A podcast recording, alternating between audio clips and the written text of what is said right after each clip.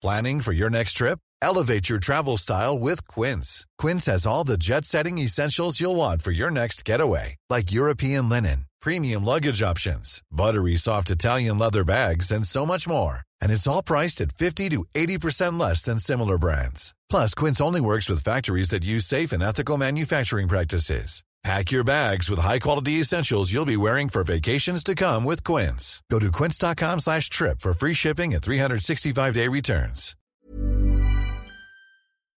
Ladies and gentlemen, welcome to the new mixtape of the month. The show about interesting websites, cool podcasts, and awesome people. Discover new blogs, hear exciting podcasts, and explore simply more. Are you ready to rock? Say hello to your host, Daniel Core. Moin Moin und herzlich willkommen zu einem neuen Mixtape des Monats. Heute habe ich Tarek Abunay zu Gast und Tarek ist Gründer, Geschäftsführer, ortsunabhängiger Unternehmer und auch ein sehr guter Redner und ich habe jetzt schon in den letzten Jahren mehrere Vorträge von ihm gehört, die häufig vom Verkaufen und vom Gründen handeln und um diese Themen wird es auch in der heutigen Podcast-Folge gehen. Das heißt, das Thema Selbstständigkeit spielt eine große Rolle. Es äh, spielt eine Rolle, warum es wichtig ist zu scheitern. Und Tarek hat vor einigen Monaten mit The Founder's Diary einen neuen Blog ins Leben gerufen. Über den sprechen wir auch, weil er sehr, sehr viele interessante Tipps dort auch gibt, die man äh, beachten sollte, wenn man ein äh, Unternehmen gründet, wenn man sich selbstständig macht. Und er ist auch häufig schon gescheitert, darüber sprechen wir auch, und hat einen sehr, sehr interessanten Lebenslauf. Und ja, das sind die Themen der heutigen Folge. Bevor es losgeht, wird dir diese Folge noch präsentiert von Cash Control. Und Cash Control, geschrieben Cash CTL, ist eine kostenlose Buchhaltungssoftware aus der Cloud für selbstständige sowie kleine und mittlere Unternehmen. Dank des generischen Aufbaus ist es für viele Branchen geeignet und du kannst damit deine Buchhaltung führen, Rechnungen und Gutschriften erstellen, eine Artikel- und Anlagenverwaltung sowie Personen- und Adressverwaltung aufbauen. Außerdem hast du Zugriff auf umfassende Berichte mit Grafiken und das alles komplett kostenlos. Cash Control stammt aus der Schweiz, bietet einen hohen Sicherheits- und Qualitätsanspruch und verfügt über eine freundliche kleine Community mit einem Forum, die bei Fragen schnell und unkompliziert hilft. Neben der kostenfreien Version gibt es noch eine professionelle Variante mit ganz vielen Extra-Funktionen. Cash Control wird kontinuierlich ausgebaut und um neue Funktionen erweitert. Und als Finanzrocker Podcast-Hörer bekommst du mit dem Code Finanzrocker in Versalien geschrieben, also Großbuchstaben, auf die Pro-Variante ganze 50% Rabatt auf die Jahresgebühr und alles weitere dazu erfährst du unter www.finanzrocker.net slash cashctrl und in den Shownotes. Und wir gehen jetzt ab zum Interview mit Tarek. Auf geht's. Meine Leitung geht heute nach Leipzig zu Tarek Abunay. Er ist Gründer, Verkäufer, Speaker und sesshafter digitaler Nomade. Und Tarek kenne ich jetzt seit zwei Jahren persönlich und weiß, dass er eine ganze Menge zu erzählen hat und da freue ich mich auch schon sehr drauf. Bevor das aber macht, sage ich erstmal herzlich willkommen im Finanzrocker Podcast, Tarek. Was machst du denn heute in Leipzig? Ja, hallo Daniel. Also ich bin in Leipzig, weil wir haben hier einige Vertriebspartner und die schule ich zu den Themen Energie, Verkauf, Vertrieb, um sie auf den neuesten Stand zu bringen. Das klingt sehr spannend. Das sind ja auch alles Themen, über die wir heute sprechen möchten. Aber vielleicht magst du dich kurz nochmal selber vorstellen. Ja, gerne. Mein Name ist Tarek Abunay. Ich komme aus Troisdorf, das ist im Rheinland, genau zwischen Bonn und Köln. Ich bin Geschäftsführer der Energieagenten GmbH. Das ist ein Energiemakler und ein Energievertrieb. Und ich ähm, mache auch Vertriebsschulungen für Energieversorger, bin Blogger und Mitglied vom Citizen Circle. Daher kennen wir uns ja auch. Genau. Ja, das war so von meiner Seite. ja, aber ich weiß ja, du hast auch eine ganze Menge mehr zu erzählen und wir haben uns ja das letzte Mal in Thailand gesehen, auf Kopangan. Da haben wir nämlich immer zusammen gefrühstückt und dann nebeneinander gearbeitet. Und äh, da haben wir uns ja auch ausgetauscht und von daher weiß ich auch, dass du eine ganze Menge zu erzählen hast. Vielleicht magst du mal so ein bisschen erzählen, wann es bei dir mit dem Arbeiten angefangen hat, weil du hast schon relativ früh so dein Gen für Selbstständigkeit entdeckt, oder?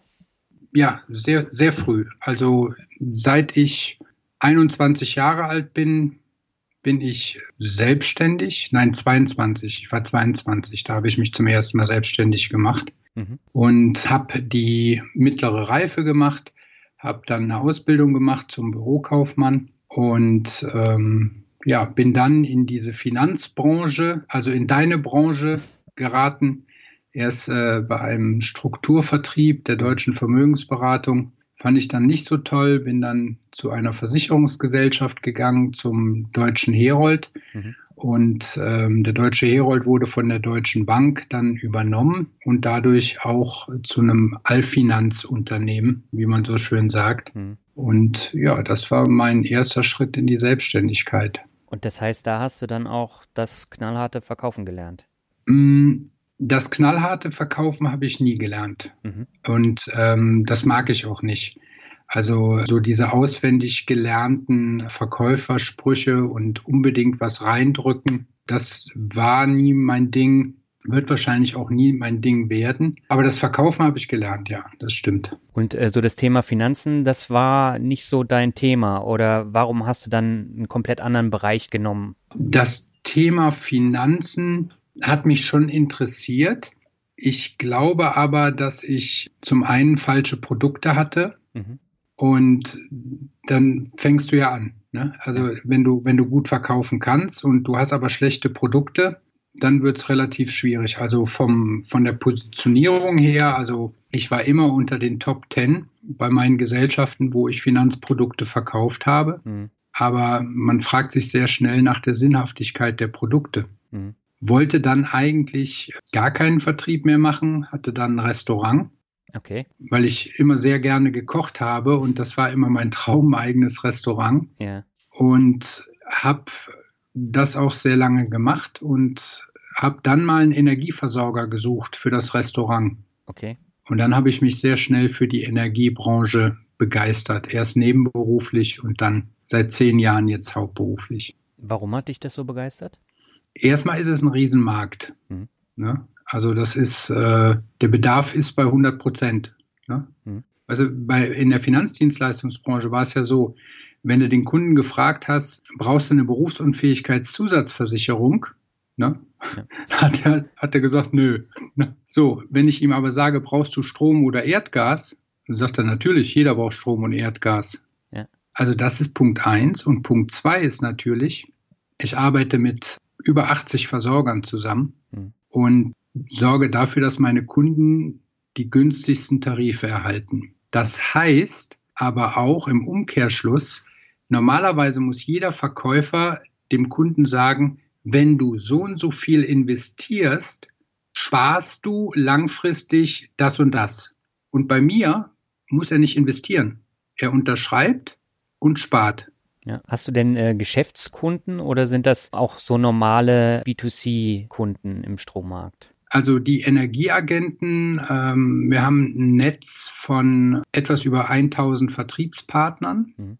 und da berät der größte Teil Privatkunden. Ja. Und es gibt einige wenige, die machen Gewerbekundenbereich und ich mache rein, also wenn es jetzt um meine eigenen Kunden geht, mache ich Gewerbekunden, den Gewerbekundenbereich. Der Privatkundenbereich kommt bei mir nur dazu, weil natürlich irgendwann auch die Geschäftsführer oder die Vorstände kommen und sagen, äh, hier, Tarek, kannst du auch unsere privaten Verträge mit betreuen? Und da mache ich das natürlich auch.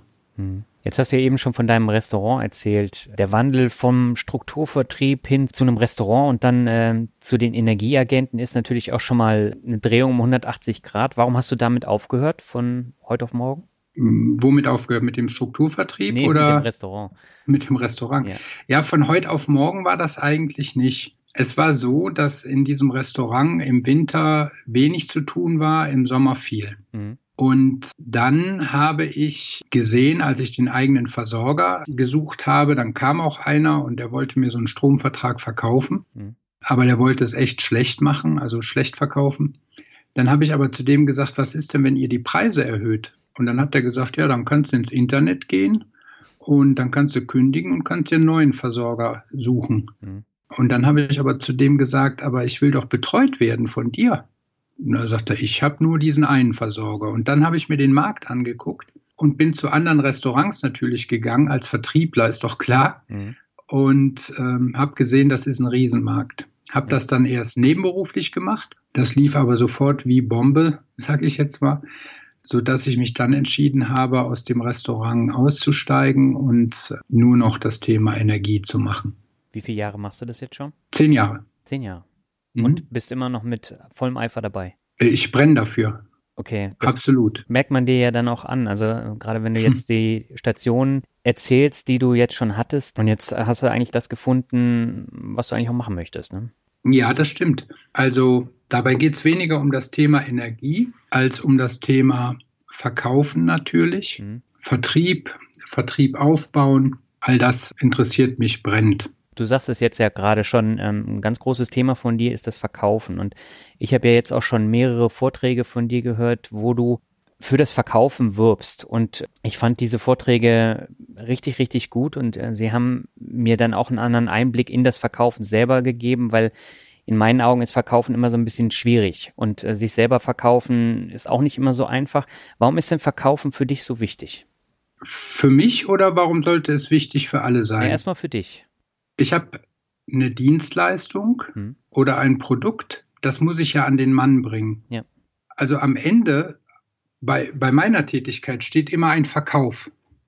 Ja, auch, auch wenn der Kunde Geld spart, aber steht ein Verkauf. Mhm. Meine Beratungsleistung, das ist der Verkauf meiner Person, meiner Dienstleistung. Und deswegen habe ich mich sehr intensiv damit äh, beschäftigt, ähm, weil wir sind ja alle, wir wollen ja alle sehr effektiv arbeiten. Und wenn ich zehn Kunden besuchen muss, um zwei Abschlüsse zu machen, ist das nicht effektiv.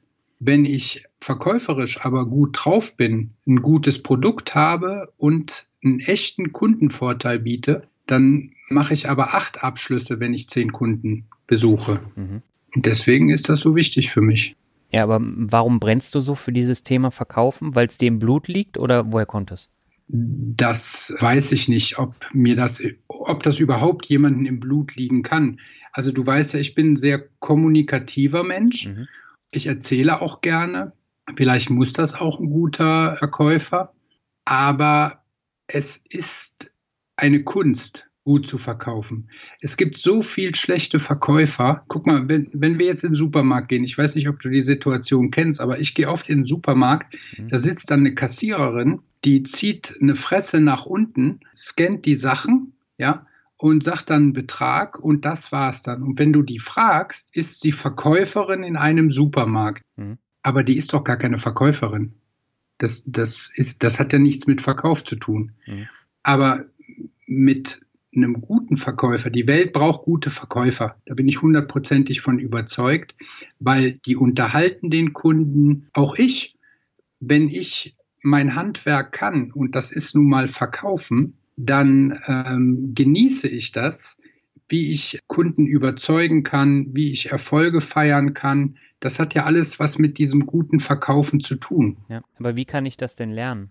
Mm, es gibt ganz tolle Bücher. Ähm, es gibt tolle Workshops und äh, Vertriebsschulungen und du kannst, also sehr viel kann man schon selber machen. Sehr viel kann man selber machen, indem man einfach mal seine Gespräche hinterfragt oder wenn man ein Online-Business hat. Das ist ja das Schizophrene. Viele Online-Business-Leute glauben, sie müssen nicht verkaufen können. Doch, müssen sie auch. Mhm. Natürlich müssen sie das. Und wenn man das alles mal erstmal hinterfragt und ähm, analysiert, dann kommt man auf viele Dinge schon selber. Mhm. Ich nenne dir ein einfaches Beispiel.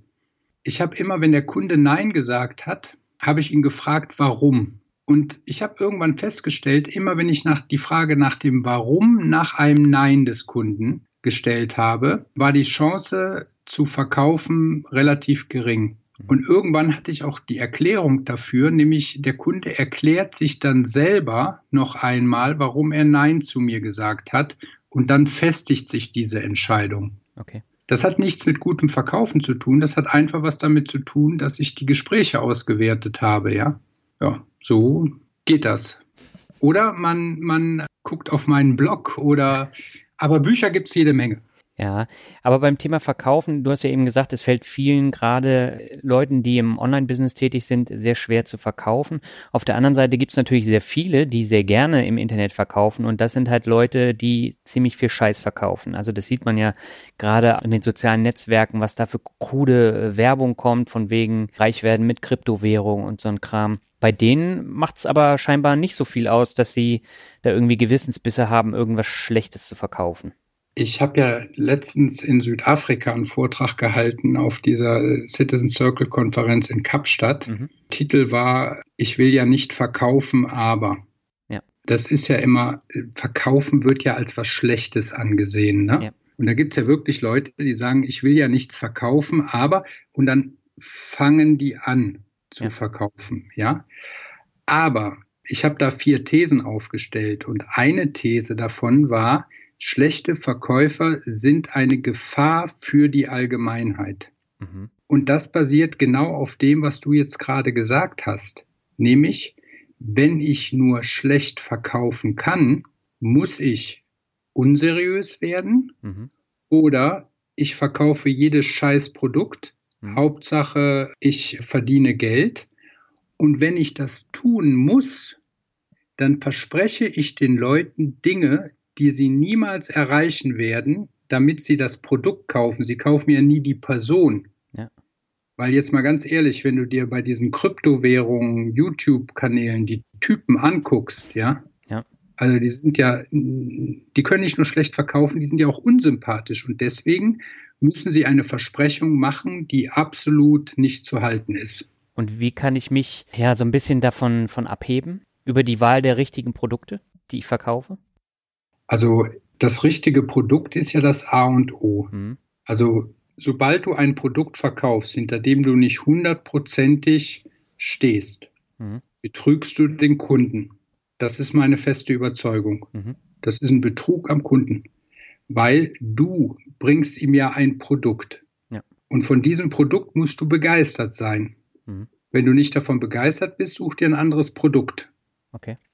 Ne, das, das ist schon die Basis vom Verkaufen. Ja, du musst ja sagen, boah, ich habe das geilste Produkt überhaupt. Und das geilste Produkt kann aber auch deine Person sein. Ja, wenn du zum Beispiel eine Dienstleistung hast. Ich zum Beispiel, ich arbeite mit Energieversorgern zusammen. Ja, mhm.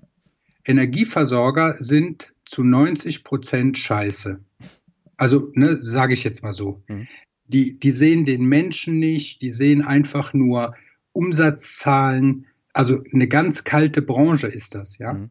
Aber ich bin die Dienstleistung. Ich kümmere mich ja zum Beispiel um die Verträge des Kunden. Und dann muss ich von meiner Dienstleistung begeistert sein. Das bin ich zu 100 Prozent. Ja. Und dann habe ich wieder ein gutes Produkt, was ich dem Kunden verkaufen kann. Es würde mich natürlich mal interessieren. Du hast gesagt, äh, du warst beim Strukturvertrieb einige Zeit. Da verkaufst du ja eigentlich auch schlechte Produkte an Leute, die es eigentlich nicht brauchen, oder? Mhm, genau, deswegen habe ich da ja auch aufgehört, mhm. ne? ähm, die es nicht brauchen. Ja, keiner braucht ein schlechtes Produkt. Ne? Ja. Also das ist so, ich war ganz erschrocken, ich habe meiner Mutter, aber ich war ja überzeugt von dem Produkt. Mhm. Weißt du, wenn ich, wenn ich jetzt nicht überzeugt gewesen wäre von dem Produkt, dann wäre es ja fast ein Verbrechen gewesen, es den Kunden anzubieten. Ja. Aber ich habe meiner Mutter tatsächlich eine Lebensversicherung verkauft, wo sie am Ende der Laufzeit weniger rausbekommen hat, als sie eingezahlt hat. Mhm. Und da war ich, war ich total schockiert. Ne? Aber da war ich da ja schon lange nicht mehr. Und äh, sie hat mir bis, ja, sie hat mir verziehen. Ja, aber du bekommst da ja auch eine Produktschulung und äh, du musst ja da auch wissen, was du verkaufst. Und die, die Kosten, die da anfallen, das ist natürlich auch Jetzt, wenn du in eine Bank gehst, äh, da hast du dann andere Kosten, aber das Modell ist ähnlich. Die musst du dann natürlich dann auch kennen, oder nicht? Mm, ich glaube, dass die. Aber jetzt sind wir wieder bei dem Punkt, Daniel. Das ist ja ganz interessant. Diese Menschen, die, die im Internet äh, so einen Mist verkaufen, ja. ja, das ist ja da auch im Strukturvertrieb, wirst du ja gelockt mit fette Autos, äh, große Häuser und so weiter und so fort. Da wird ja weniger über das Produkt gesprochen. Die sagen dann, ich äh, fahre ein super Auto, ich mhm. verdiene fünfstellig im Monat und ich habe ein gutes Produkt. Aber das wird nur so am Rande kurz angesprochen. Ne? Ja.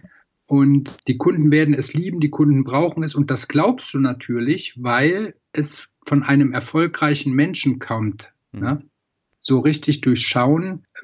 Ich weiß, du, du, hast wahrscheinlich mal so ein Lebensversicherungsangebot ja schon des Öfteren gesehen. Mhm. Wenn am Ende zum Beispiel ähm, die Zahlen, die Ablaufleistungen wurden immer mit 6% Dynamik gerechnet und dass der Kunde es jedes Jahr annimmt. Mhm. Ja, da sind natürlich exorbitante Zahlen rausgekommen. Ja. Ne? Und dann warst du begeistert. Also das ist der Vorwurf, den ich mir mache. Ich habe mich mit diesen Produkten nie eingehend beschäftigt, habe immer nur gesagt, boah, das ist super für den Kunden. Das war eine Teilauszahlungslebensversicherung. Das ist ja eine noch größere Katastrophe. Aber das ist ja dann so die Mehmet Göker-Schiene. Ich weiß nicht, ob du die Filme gesehen hast von Mehmet Göker. Ja. Die haben ja genau darauf auch aufgebaut. Da ging es zwar dann um Krankenversicherung, aber ähm, so dieses System mit, äh, wir sind die geilsten, wir fahren die dicksten Autos, wir haben dicke Zigarren und äh, das zieht dann natürlich und äh, du musst dann natürlich auch ordentlich abdrücken beim Strukturvertrieb an die Leute, die in der Pyramide über dir sind. Ne? Hm, mehr als du selber verdienst. Ja. Genau. Äh, beim Göker war es, glaube ich, auch so, die, die, haben sich sogar das Firmenlogo tätowieren lassen. Ja, ne? Hm. Hm. Ich glaube aber, man macht es sich zu einfach, wenn man sagen würde, der Göker ist ein Verbrecher. Denn ähm, die Krankenversicherungen, die ähm, haben auch einen großen Teil dazu beigetragen, dass er das Business so aufbauen konnte. Mhm. Die sind ja fast mit Geldkoffern zu ihm ins Büro gegangen. Ja. Ja, nicht nur ins Büro. Also ähm, die haben ihn ja auch auf äh, Veranstaltungen eingeladen und er hat die eingeladen als Keynote-Speaker und das war ja schon ein riesengroßes System und das, das läuft ja immer noch, weil der, der macht ja jetzt schon wieder irgendwas anderes aus der Türkei raus. Mhm. Also es funktioniert genau. ja nach wie vor. Ne? Und gerade beim Thema Internet, wo viele Leute dann auch von Versprechungen gelockt werden, ob das nun Kryptowährungen sind oder ähm, schnell ein Online-Business hinbasteln und dann bekommt man passives Einkommen und so weiter. Du kennst ja die ganzen Seiten. Mhm. Da werden die Leute ja mit gelockt, aber du lernst da ja auch nicht, wie man verkauft, sondern du verkaufst ja tatsächlich nur irgendwelche Träume, die am Ende nichts wert sind. So ist es mein früherer Chef, der hat immer gesagt, das Handeln des Menschen ist immer geprägt von der Angst vor Verlust und der Hoffnung auf Gewinn. Hm. Ich finde, da ist sehr viel Wahres dran. Und das ist, man, vielleicht könnte man es auch Gier nennen, ne? Hm. gerade im Kryptobereich. Ne? Ja. Also ich, ich glaube, das hat schon, schon ähm, viel mit Gier zu tun und schnell reich werden, also genau wie Lotto spielen. Hm. Ne? Die Menschen, die, die rennen einem Bild hinterher, was ihm ein schlechter Verkäufer vorspielt. Hm. Was würdest du denn sagen, warum schaffen es viele Leute nicht, sich selbst und ihre Produkte zu verkaufen? Weil sie eben das Gefühl haben, dass es dreckig ist, das Verkaufen, oder gibt es da andere Gründe?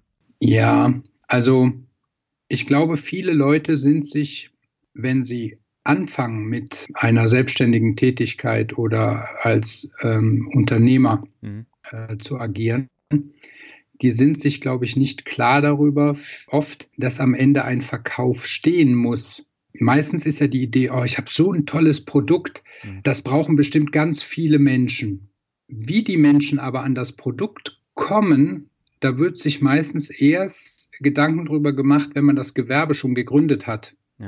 Ne? Dann fangen die an, an der Idee rumzubasteln oder ähm, sinnieren drei Monate über das Buchcover, wenn es jetzt ein Buch ist. Ne? Übrigens, dein äh, Cover von dem neuen Buch finde ich sehr geil. Das freut mich. Aber dann, dann redet man über alle möglichen Punkte, aber nie über den Verkauf. Hm. Und irgendwann ist man dann fertig, man hat ein Büro, man hat Mitarbeiter, man hat alles Mögliche. Am Anfang ja schön finanziert von der Bank, ne? Ja. mit einem Existenzgründungsdarlehen oder was auch immer. Und dann macht man sich Gedanken darüber. Aber dann ist es eigentlich, nee, nicht eigentlich, eigentlich streichen. Dann ist es oft zu spät. Mhm. Lass uns doch mal auf deinen äh, Blog zu sprechen kommen, weil äh, du hast einen sehr passenden Artikel geschrieben. Der Blog nennt sich Founders Diary und den hast du ja, glaube ich, gestartet, als wir in Thailand waren. Da hast du dann fleißig morgens immer neben mir die Artikel geschrieben. Hm. Und du hast einen Artikel geschrieben, wo es um Formfollows Fiction geht. Und äh, da hast du auch geschrieben, dass viele Leute dann sich viel zu viele Gedanken um das Logo machen, bevor sie äh, ans, an die Geschäftsidee oder ans Geschäftsmodell gehen. Ist es tatsächlich so? Ja, also in diesem Blog, ne, The Founders Diary, da, da gebe ich einfach nur meine Erfahrungen wieder. Also das heißt, das ist alles so aus meiner Brille entstanden. Mhm. Und wenn ich mich mit den Leuten unterhalte darüber, dann äh, stelle ich immer wieder fest, dass die überhaupt gar nicht den Kunden sehen im Zentrum, mhm. Sondern, also das ist ja auch in dem Artikel zum Beispiel, ich habe mich mit jemandem unterhalten, der sagte zu mir, ja, mein Logo spiegelt eine Möwe wieder, weil ich gerne am Meer bin. Mhm. Und dann denke ich, what the fuck? Das interessiert den Kunden doch überhaupt gar nicht. Ja. Der Kunde muss verstehen mit dem Logo, was du eigentlich machst, was du sagen willst, ja. Das ist doch viel, viel wichtiger. Mhm. Und jetzt kommt es, gutes Design kostet Geld. Mhm. Ne? So. Und da machen sich die Leute aber gar keine Gedanken drüber. Ja, die, die, das ist alles so zur Selbstverwirklichung. Die Farben, alles. Niemand macht sich Gedanken darüber, dass es dem Kunden gefallen muss, mhm. nicht dir selber. Ne? Ja. Und also ein Beispiel, als ähm, wir haben vor drei Jahren unser Logo geändert mhm. Und bei mir macht ja alles die Chris, ne? Mhm. Äh, Chris Braun. Ne? Die hat auch mein erstes Buchcover gemacht. Sehr schön. Und das, äh, das Podcast-Cover, genau, das hatte sie auch gemacht. Ja, siehste. Ja. Also, und, und Chris macht einfach überragendes Design. Also, das ist jetzt meine Meinung, ja. ja. Und ähm, sie kam vor drei Jahren mit einem Logo für die Energieagenten. Da habe ich gesagt, auf gar keinen Fall, Chris. Überhaupt kommt gar nicht in Frage. Und dann hat sie mir erklärt, warum sie das so gewählt hat mit unterschiedlichen Icons und so weiter und so fort. Mhm. Und dann habe ich gesagt, ey, letztendlich ist das gar nicht meine Entscheidung. Es ist die Entscheidung, was dem Kunden gefällt. Ja, und ähm, so kam halt äh, dieser Artikel, da macht man alles Mögliche, man macht eine Firmengründung, man macht das, das und das. Und alles, was so Außenauftritt ist, Wirkung beim Kunden und so weiter. Dafür ist am Ende dann kein Geld mehr da und dann wird das vernachlässigt. Darüber schreibe ich in diesem Artikel. Ne? Ja, ich finde äh, das nämlich sehr wichtig, ähm, was du da auch an Aussagen drin hast und dass man eben auch Geld dann da reinstecken muss. Bei mir war es ja ähnlich. Ne? Als ich angefangen habe mit Finanzrocker, da habe ich mir tatsächlich bei Fiverr dann so ein Billiglogo machen lassen. Damit war ich auch am Anfang zufrieden. Aber irgendwann wird das Ganze größer und äh, das wächst und dann musst du auch irgendwas Vernünftiges machen. Und äh, bei meinem ersten Buch war es ja auch so, ich wollte da nicht so ein hingeschnoddertes 5-Euro-Cover haben, sondern ich wollte was Vernünftiges haben und das kostet dann halt vierstellig und da musst du in Vorleistung gehen. Und so habe ich das jetzt beim, beim ersten Buch gemacht. Beim zweiten Buch war es dann nochmal ein bisschen teurer, einfach weil ich eine genaue Vorstellung hatte, wie, wie das Ganze auch zu meiner Marke passt. Und äh, deswegen kann ich das absolut nachvollziehen, was du eben gesagt hast. Ja, Markenbildung, sehr wichtig. Das Wichtigste überhaupt. Jetzt äh, wird mich natürlich interessieren, du hast ja ein Unternehmen, was auch äh, wächst und äh, warum findest du dann noch die Zeit, einen, einen Blog zu gründen nebenbei? Also ich bin oft auf die Schnauze gefallen. Und wenn ich Mentoren oder Ratgeber gehabt hätte, denen ich vertraue, wäre mir das vielleicht das ein oder andere Mal erspart geblieben. Mhm. Und mit diesem Blog, also es ist ja eigentlich dieser Blog, das sind im Grunde genommen die großen Artikel. Ja. Bei Instagram mache ich so die, die kurzen Impulse, die ich so habe und möchte ich ähm, Menschen unterstützen, die gründen wollen, weil es gibt so viele tolle Ideen und so viele tolle Menschen, die gründen. Aber wenn die dann im Internet gucken, ja, dann gibt es so Ratgeber, die kosten Geld. Mhm. Berater kosten Geld. Ähm, alles kostet Geld. Und deswegen dieser Blog, der erfüllt mich sehr. Und ich kann Menschen ein Stück zurückgeben von dem, was mir Gutes und was mir Schlechtes widerfahren ist. Mhm. Ja, das ist so meine Berufung im, in der zweiten Lebenshälfte, sage ich jetzt mal. Okay. Bist du deswegen auch im Citizen Circle? Nö.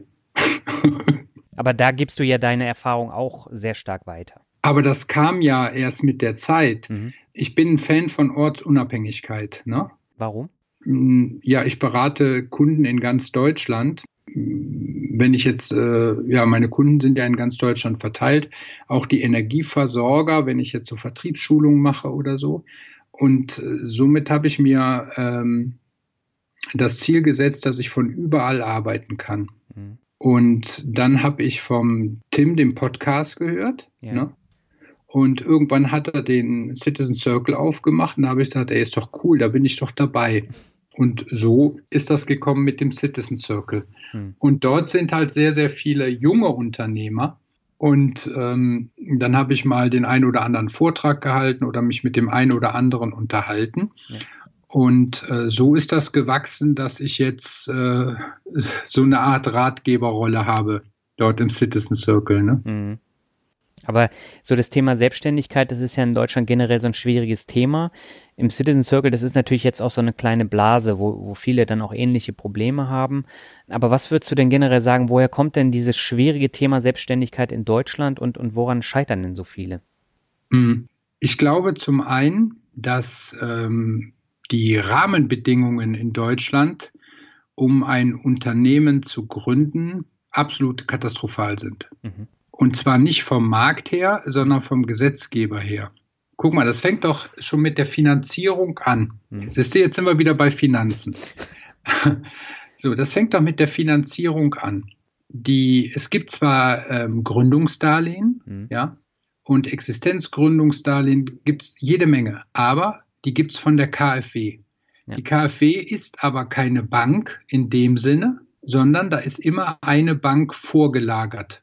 Das heißt, eine vorgelagerte Bank, meistens die Hausbank des Kunden, entscheidet darüber, ob dieses Geschäftsmodell funktionieren kann mhm. oder nicht.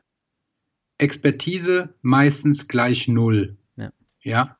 Weil, ähm, sei mir jetzt nicht böse, aber die Deutsche Bank als ähm, Referenz für ähm, Beratungsdienstleistungen anzusehen, ähm, machen selber jahrelang Scheiße, ne? ja.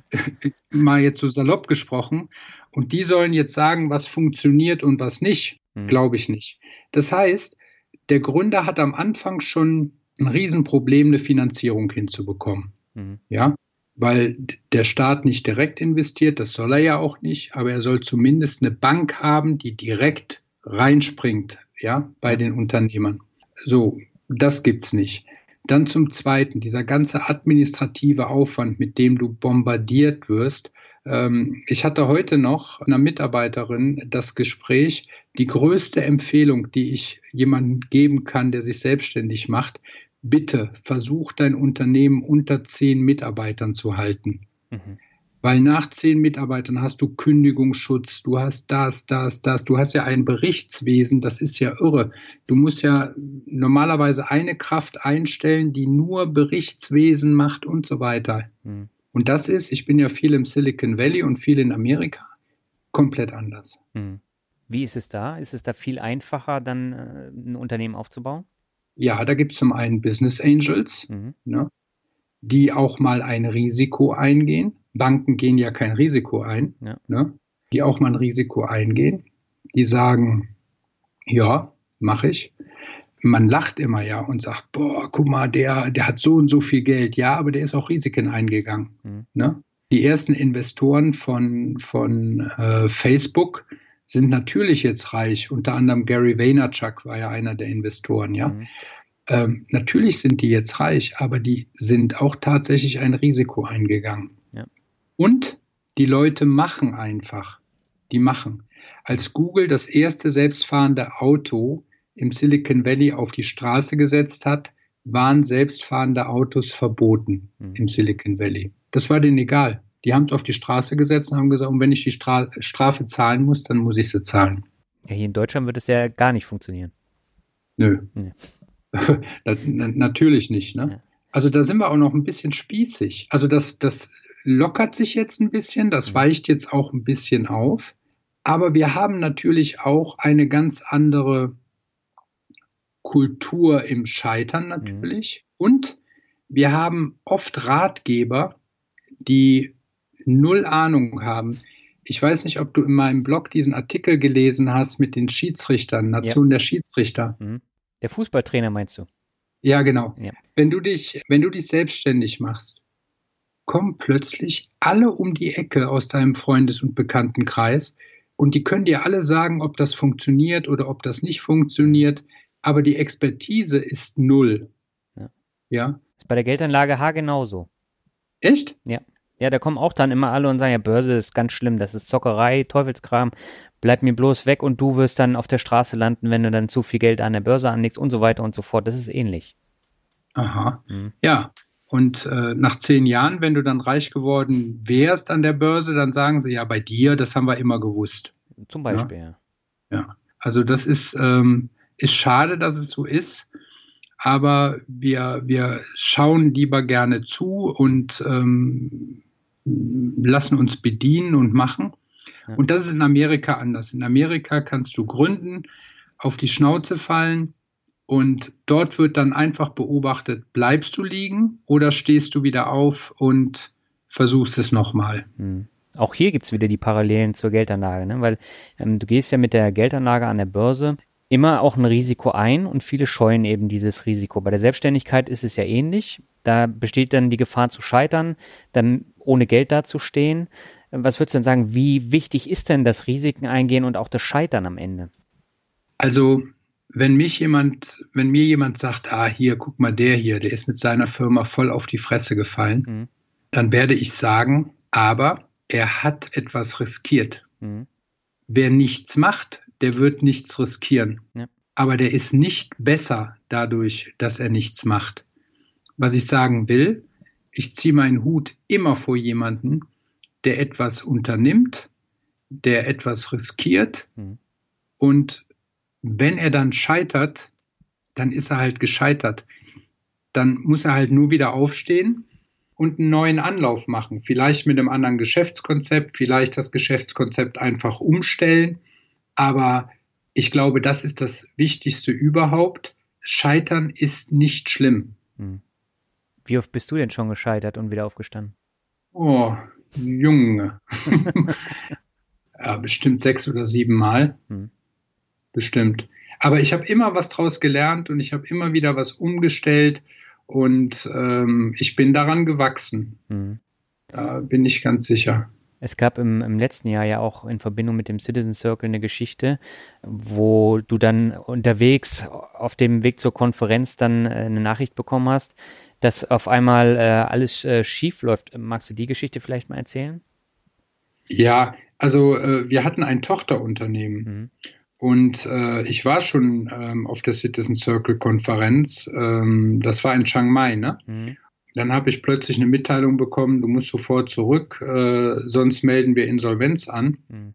Und ähm, ich kannte die Situation dieses Tochterunternehmens mh, hm, nicht so gut, mhm. Wie ich sie kennen wollte oder sollte. Mhm. Bin dann zurück und ähm, ja, dieses Unternehmen hat dann auch Insolvenz anmelden müssen, drei oder vier Monate später, mhm. nachdem der Wirtschaftsprüfer festgestellt hat, dass da sehr viel falsch gelaufen ist. Mhm. Genau, aber es war ein Tochterunternehmen von mhm. uns. Und äh, aber das ist zum Beispiel auch eine Lektion, die ich gelernt habe. Es wird bestimmte Dinge gibt es einfach, die würde ich nie wieder aus der Hand geben, mhm. nie wieder. Ja. Ne? Und ähm, aber das machst du, wenn eine Firma größer und größer wird, ähm, du noch dein eigenes Unternehmen hast, ähm, ja, dann äh, und die Umsätze stimmen, ne? Ja. dann denkst du, ja, läuft doch. Und ähm, ja, dann kann man, und, und gerade wenn es jetzt äh, Tochterunternehmen natürlich sind, ähm, dann steckst du sowieso ja nicht so tief da drin. Mhm. Ja, dann kann sowas passieren. Ne? Ja, vor allen Dingen, wenn du dich dann als Geschäftsführer dann in erster Linie um das Hauptunternehmen äh, kümmern musst, äh, du hast ja auch nur 24 Stunden am Tag und irgendwo musst du ja den Fokus dann drauf legen. Ja, genau. Also ich war bei dem Tochterunternehmen kein Geschäftsführer. Ne? Mhm. Und ähm, ich habe mich eher um den Vertrieb gekümmert und dieses Tochterunternehmen war Energieversorger. Mhm. Und ähm, ich habe zum Beispiel immer Finanzen gehasst. Ne? Also im Unternehmen. Ja. Ne? Jetzt weiß ich aber, dass es bestimmte Dinge gibt, um die sollte man sich immer, immer, immer, immer kümmern und die sollte man nie außer Acht lassen, selbst wenn es ein Tochterunternehmen von einem Tochterunternehmen ist. Mhm. Ja? Also das zum Beispiel würde ich nie wieder machen. Ja. aber das, was du sagst, ähm, das lässt sich auch wieder sehr gut auf die eigenen Finanzen dann auch übertragen, weil wenn ich die aus der Hand gebe, ob nun an Strukturvertrieb oder an die Bank, dann ähm, haben andere natürlich irgendwas damit vor, ob das nun eine Provision ist oder was auch immer. Aber äh, ich kümmere mich selber nicht drum und am Ende stehe ich mit weniger da, als ich vorher hatte. Und das habe ich jetzt zum Beispiel ja auch erfahren müssen, dass ich da viel Lehrgeld zahlen musste, weil ich das Geld eben aus den eigenen Händen gegeben habe. Mhm, genau. Und das Perverse da ist ja noch, dass meistens diese Institute daran verdienen, auch wenn du Verlust machst, ne? Und das kommt ja noch dazu. Ja, das ist ein Verkäufer, der wird nur bei Erfolg belohnt. Ja. Ne? Und äh, so eine Bank bei Erfolg und bei Misserfolg. Ja, jetzt habe ich die Geschichte, die du jetzt eben äh, erzählt hast, ja auch schon einige Male gehört. Die hast du ja auch auf den äh, Konferenzen erzählt. Und äh, da würde mich natürlich interessieren, jetzt sprichst du ja relativ locker dann darüber und du hast deine Learnings mitgenommen, aber wie geht man denn da um, um aus diesem Tief dann wieder rauszukommen, aus diesem Scheitern? Mm. Also man, ja, man, man schaut sich einfach im eigenen Leben um mhm. und ähm, holt sich die Kraft aus den Dingen, die, die sehr wichtig sind. Also für mich war zum Beispiel die Mitarbeiter, die waren mir immer sehr, sehr wichtig. Mhm. Und äh, ich habe zum Beispiel die Mitarbeiter übernommen aus diesem insolventen Unternehmen. Mhm. Ne? So, und äh, die haben sich natürlich gefreut und es konnte weitergehen und das, das gibt mir einfach viel Kraft. Mhm. Ne? Und in der Situation war ich vollkommen überfordert, weil ich äh, wusste eigentlich gar nicht, was da überhaupt passiert ist. Das, das, das war so komplex, ja, mhm. ähm, so eine komplexe Angelegenheit, die ich am Anfang überhaupt gar nicht durchblickt habe. Ich wusste nicht mehr, wer Freund und Feind war. Ähm, ich wusste nicht, wer dafür verantwortlich war. Und ich hatte aber immer meine Kunden. Mhm. So, und meine Kunden, die haben mir so viel Zuspruch gegeben und haben gesagt, hier und äh, Tarek, du wirst immer erfolgreich sein und du wirst immer Erfolg haben. Ich hatte sehr gute Freunde, ähm, die mich dabei unterstützt haben. Einige der Gesellschafter des Unternehmens, äh, zum Beispiel der Hans, der hat mir sehr, sehr dabei geholfen. Ich sage das jetzt, weil wir gestern oder vorgestern waren wir ja auf Schalke. Mhm. Ähm, also Hans Sapai, das musst du, glaube ich, dazu sagen. Ja, also, ne, also ein Fußballer, ne, auf jeden Fall, der unterstützt mich natürlich, der ist auch viel im Büro, ne, und wir, wir tauschen uns darüber aus. Mhm. Ja, all das gibt Kraft, ne. Aber wenn du jetzt äh, neu anfängst, in die Selbstständigkeit zu gehen und du hast dann so das erste Mal so, so ein Scheitern, äh, hast du da vielleicht irgendeinen Tipp, wie man dann damit umgehen kann? Gerade wenn man noch nicht so ein Umfeld hat, was einen auffängt? Ja, ähm, den ersten Tipp, ähm, den ich dir da geben kann, man muss einsehen, dass man gescheitert ist. Mhm. Das heißt, sehr viele machen ja den Fehler, die sind schon gescheitert und versuchen es aber immer weiter zu retten. Retten, mhm. retten, retten, retten. Ne? Die sehen gar nicht, dass sie gescheitert sind. Ja. Die sagen, oh Gott, die Bank, die sitzt mir im Nacken und das Finanzamt, ich weiß nicht, wie ich die Sozialversicherungen bezahlen soll. Das ist der Moment, wo man gescheitert ist. Hm. Also das, das muss man mal ganz klar so sehen. Ne? Ja. Weil gerade wenn du eine GmbH hast, hast du ja auch Pflichten als hm. Geschäftsführer. Und da kannst du nicht weitermachen, obwohl Minus auf dem Konto ist. Hm. Ne? Also das ist ganz wichtig. Man muss erkennen, dass man gescheitert ist. Und wenn man das dann erkannt hat, dann sollte man selber erstmal analysieren, woran es tatsächlich gelegen hat. Mhm. Aber aus einer gewissen Distanz raus. Ich mache immer Folgendes. Wenn ich gescheitert bin, dann ziehe ich mich zwei, drei Tage aus allem raus. Mhm also ne, ich, ich scheitere ja jetzt nicht jede Woche. Ne? Das hört sich jetzt so an, aber es gibt ja auch ein kleines Scheitern zum Beispiel. Eine mhm. Idee hat sich nicht durchgesetzt, ein Konzept hat nicht funktioniert, was auch immer. Und dann setze ich mich immer zwei Tage hin oder drei Tage ganz weg aus dem Büro mhm. und mache mir Gedanken, was ist falsch gelaufen und wie hätte es funktionieren können. Mhm. Und am Ende treffe ich dann die Entscheidung, probiere ich es nochmal oder probiere es nicht mehr. Mhm. Mein früherer Chef hat auch immer gesagt, wenn man ein Problem nicht lösen kann, muss man sich von dem Problem lösen. Mhm. Ja. Das war auch ein guter Spruch. Ja, der hat, äh, hör mal, der hat viele gute Sprüche rausgehauen. da kommt, kommt bestimmt noch der, der, das ein oder andere. Ne? Aber ganz interessant, der beste Spruch war, ähm, habe ich letztens auch meiner Freundin erzählt, immer wenn jemand bei uns gekündigt hat mhm. und der ist in ein anderes Unternehmen gegangen, ja. ne? aber die gleiche Branche, dann hat er immer zu denen gesagt, ein Nichtschwimmer lernt das Schwimmen nicht dadurch, dass er das Becken wechselt. das ist ein guter Spruch, ne? Der ist sehr gut, ja. Ich habe auch noch einen guten Spruch, den hast du auch im Blogartikel gebracht. Und zwar, ähm, warum braucht die Leidenschaft ein Geschäftsmodell? Das ist natürlich auch ein wichtiger Punkt, äh, um in die Selbstständigkeit zu starten. Ne? Ja, ähm, deine Leidenschaft braucht ein Geschäftsmodell. Mhm. Ähm, das ist auch so eine Erfahrung, die ich ähm, aus vielen Begegnungen gemacht habe. Mhm. Es geht immer so um Selbstverwirklichung. Ne? Ja. Ähm, finde oder folge deiner Leidenschaft. Äh, da gibt es ja auch im Internet jede Menge Gurus, mhm. ja, die sagen, ich helfe dir dabei, deine Leidenschaft zu finden.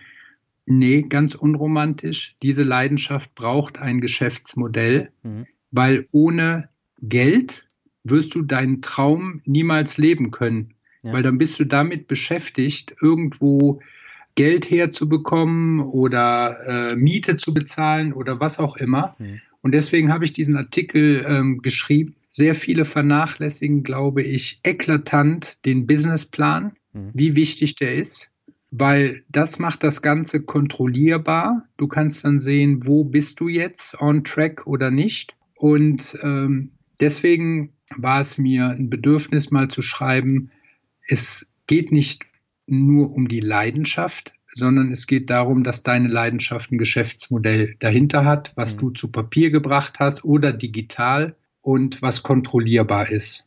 Ja, das habe ich auch bei vielen äh, jetzt schon, schon äh, kennengelernt. Und ähm, die meisten sagen, ja, das ist halt genau mein Thema, das macht äh, viel Laune. Aber wenn du am Ende dann kein Geld damit verdienst, dann kannst du dich damit auch nicht selbstständig machen.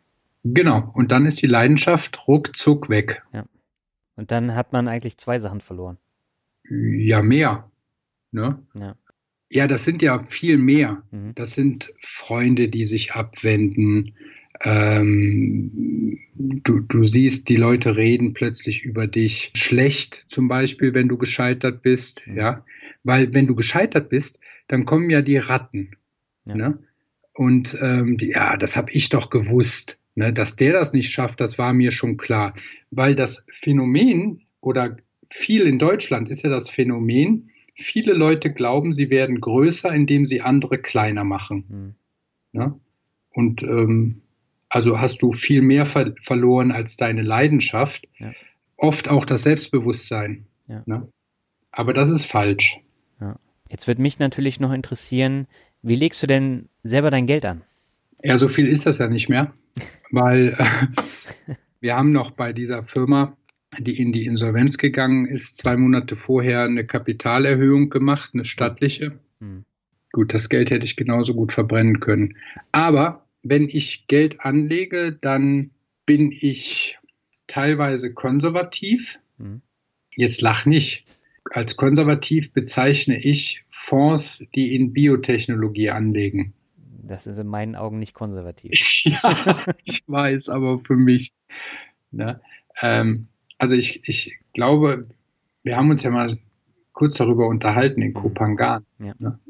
Biotechnologie ist ein sehr interessantes, äh, ist ein sehr interessantes Bereich, mhm. finde ich. Ich habe irgendwann mal auf NTV ähm, so eine Dokumentation gesehen und da sagte so ein Professor, der sagte, die Lösung für Krebs, für AIDS und so weiter ist auf jeden Fall in der Biotechnologie zu finden. Mhm. Und ja, seit, seitdem investiere ich in Fonds mit Biotechnologie. Ja.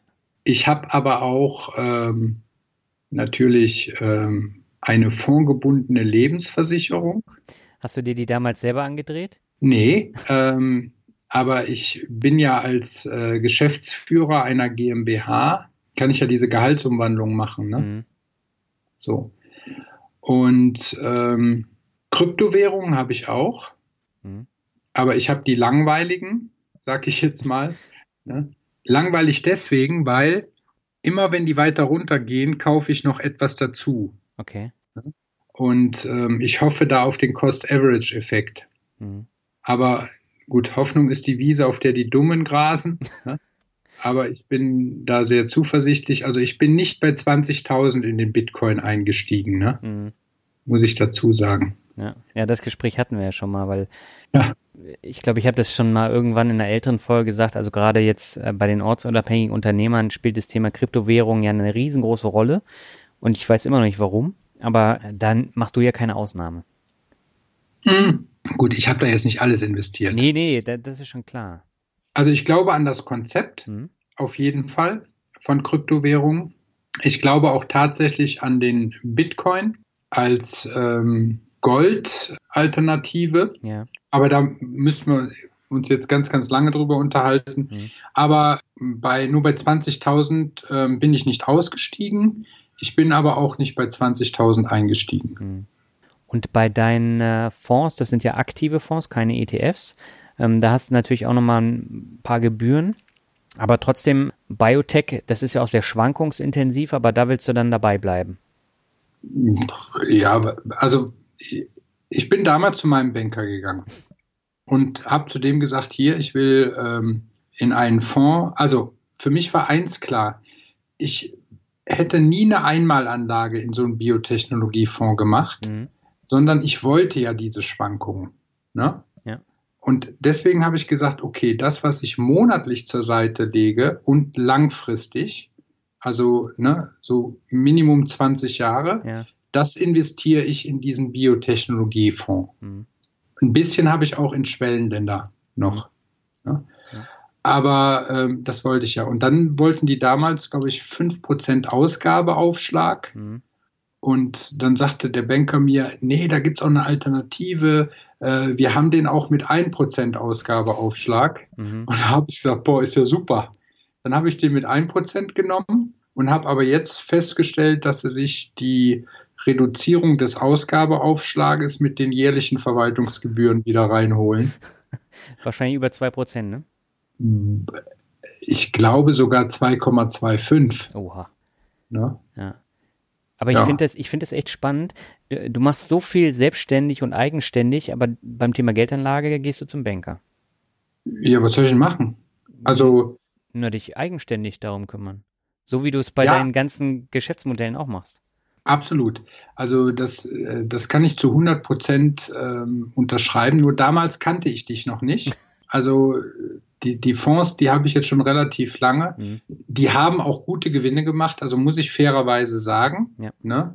Also die sind sehr gut gelaufen. Aber mit dem Thema Geld muss ich mich unbedingt auseinandersetzen. Da hast du recht. Mhm. Ja, ich kann mich noch erinnern, du saßt, glaube ich, in, in Tallinn auch in meinem Workshop.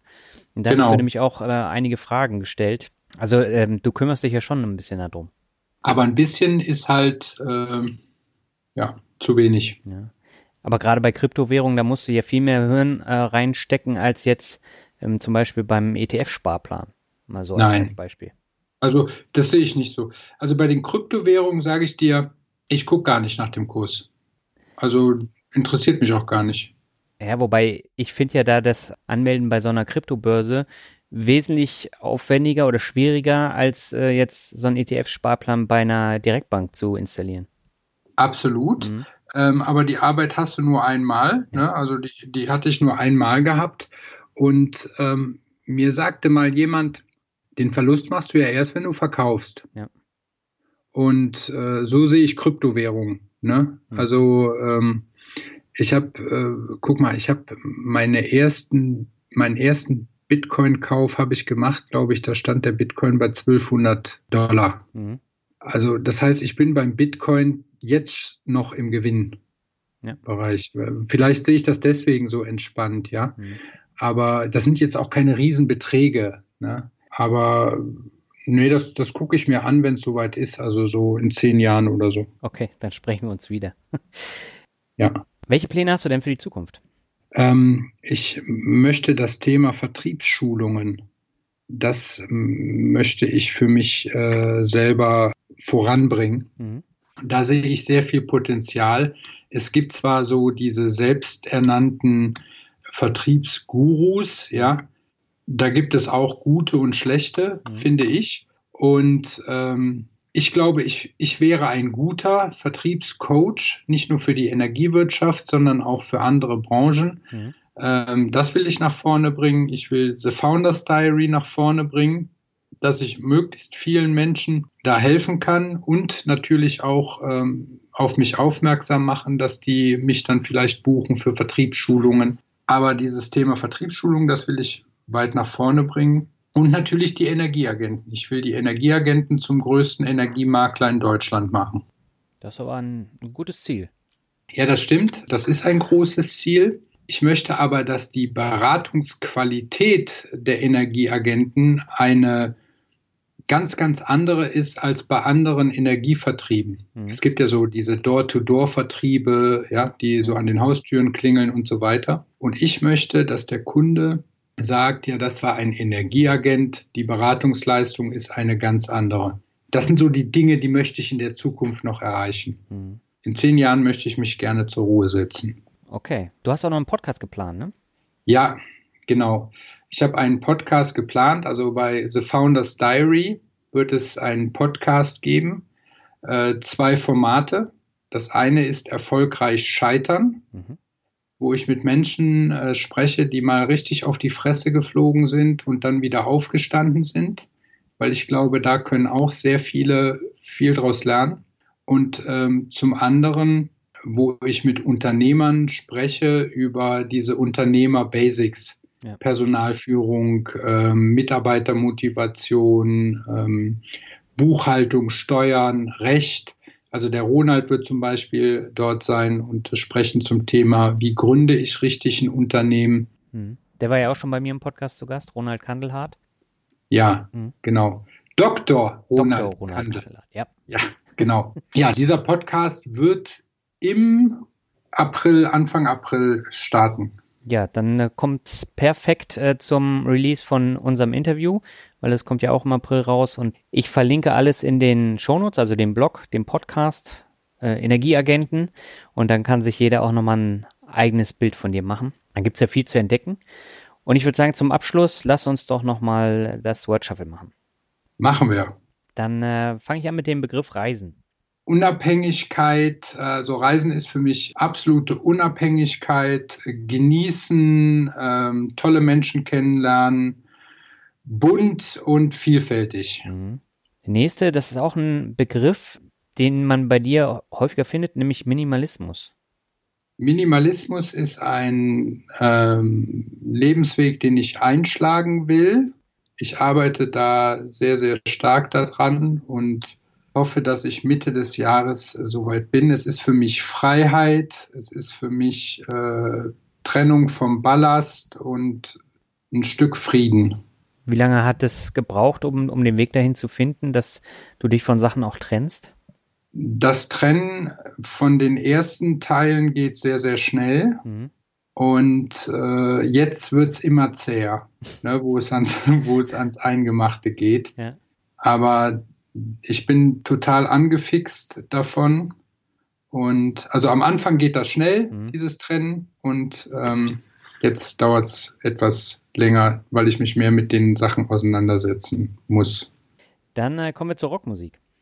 Ja, Rockmusik ist äh, je nachdem, wer ich war, letztens auf dem ACDC-Konzert, das ist mhm. glaube ich jetzt zwei Jahre her. Und das ist richtig, richtig gute Musik. Ne? Mhm. Das war dann schon mit X Rose. Ja, genau. Dann kommen wir zum nächsten Begriff. Das habe ich eher zufällig gefunden. Das wusste ich gar nicht, dass du noch einen zweiten Block hast, nämlich äh, fairer Planet. Ja, fairer Planet ist äh, das Thema Nachhaltigkeit ist mir sehr, sehr wichtig. Mhm. Und das Thema ähm, fair zu den Mitarbeitern zu sein und ähm, der Welt auch ein bisschen was zurückzugeben. Ich glaube, eine unserer Aufgaben ist, aus diesem Planeten fairen Planeten zu machen. Mhm. Punkt. Punkt. okay, ich glaube, darüber können wir jetzt auch noch länger sprechen, aber dann lass uns zum nächsten Begriff kommen. New Work ist der nächste. New Work ist ähm, eine Lösung für so viele Fragen. Ähm, ich, jetzt, jetzt könnte ich richtig aufdrehen. äh, New Work ist wichtig. Ja. Äh, New Work ist für, für jedes Unternehmen erstmal wichtig, weil man wird richtig gute Mitarbeiter nur bekommen, indem man neue Arbeitsplatzmodelle mit ausprobiert, einführt, ähm, ortsunabhängige Arbeitsmodelle und äh, Mitarbeiter sind viel, viel glücklicher und erfolgreicher, wenn sie nach diesen New Work-Methoden arbeiten können. Ich empfehle da Tims Podcast, äh, der sich ja auch jetzt sehr viel mit Arbeitsmodellen ähm, beschäftigt. Mhm. Ne? Der I Love Mondays Podcast. Genau.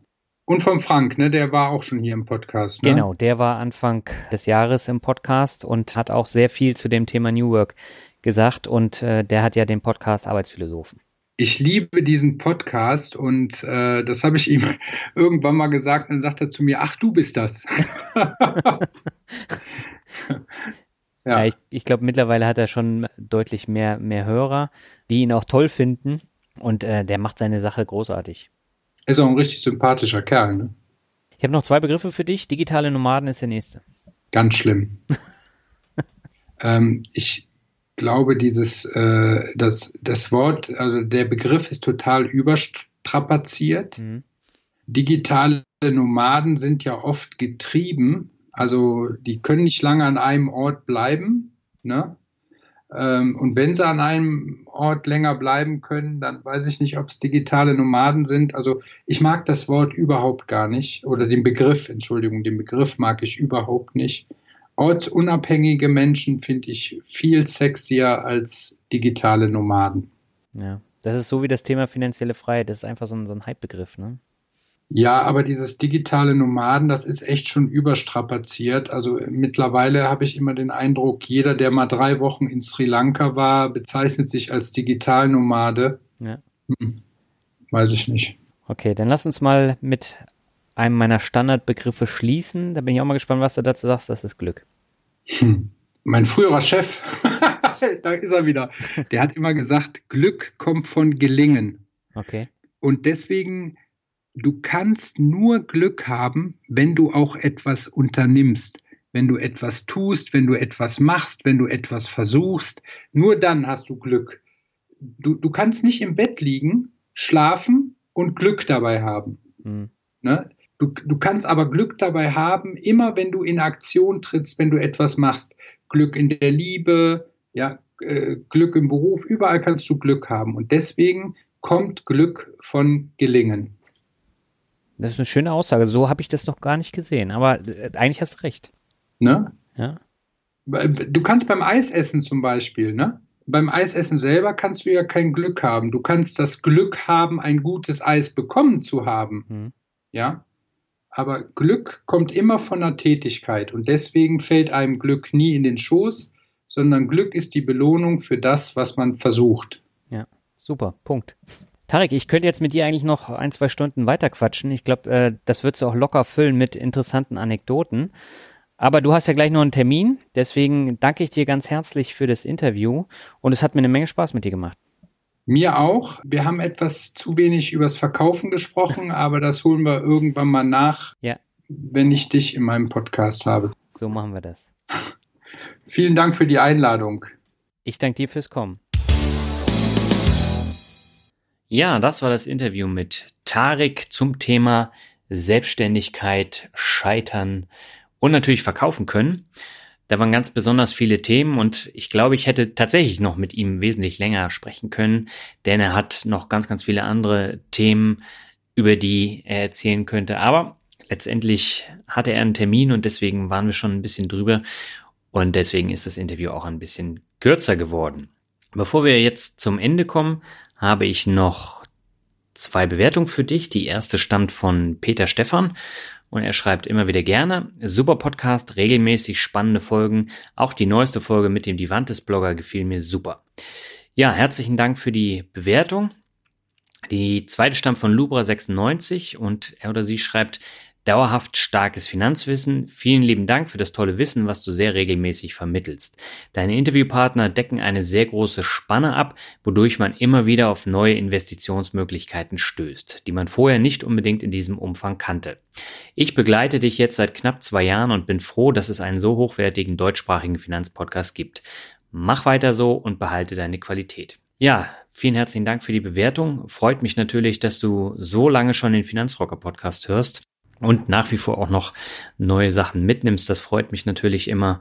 Und ja, mir ist es wirklich wichtig, dass die Abwechslung an erster Stelle steht. Und ich bekomme immer wieder Fragen zu Podcast-Gästen, die schon häufig in anderen Podcasts aufgetreten sind. Und da muss ich immer antworten, dass ein Alleinstellungsmerkmal von mir eben ist, dass ich versuche, Interviewpartner zu bekommen, die eben nicht in diversen anderen Podcasts schon mehrfach aufgetreten sind. Und äh, ja, das ist für mich dann eben auch wichtig. Und meistens kann ich da gar nicht so viel dann rausholen. Es ist eigentlich langweilig, wenn die Person dann eben schon in, in diversen anderen Podcasts äh, die Lebensgeschichte und die Investitionsstrategien erzählt hat. Und deswegen muss ich eben mal schauen, ob da tatsächlich dann so ein Anreiz dann vorhanden ist, um wirklich ein gutes Interview dann auch rüberzubringen. Damit bin ich für diese Woche am Ende. Nächste Woche geht schon weiter und da habe ich einen alten Bekannten im Interview, der ein komplett neues äh, Unternehmen jetzt äh, hochgezogen hat. Und über das äh, wollen wir sprechen. Es geht um Trading und Wertpapieranlage zu günstigen Preisen. Und ja, ich habe es getestet, bin äh, sehr gespannt, wie das Interview dann ankommt. Und das geht dann nächsten Mittwoch weiter. Jetzt erstmal alles Gute für dich und wir hören uns dann am 17. April wieder. Ciao!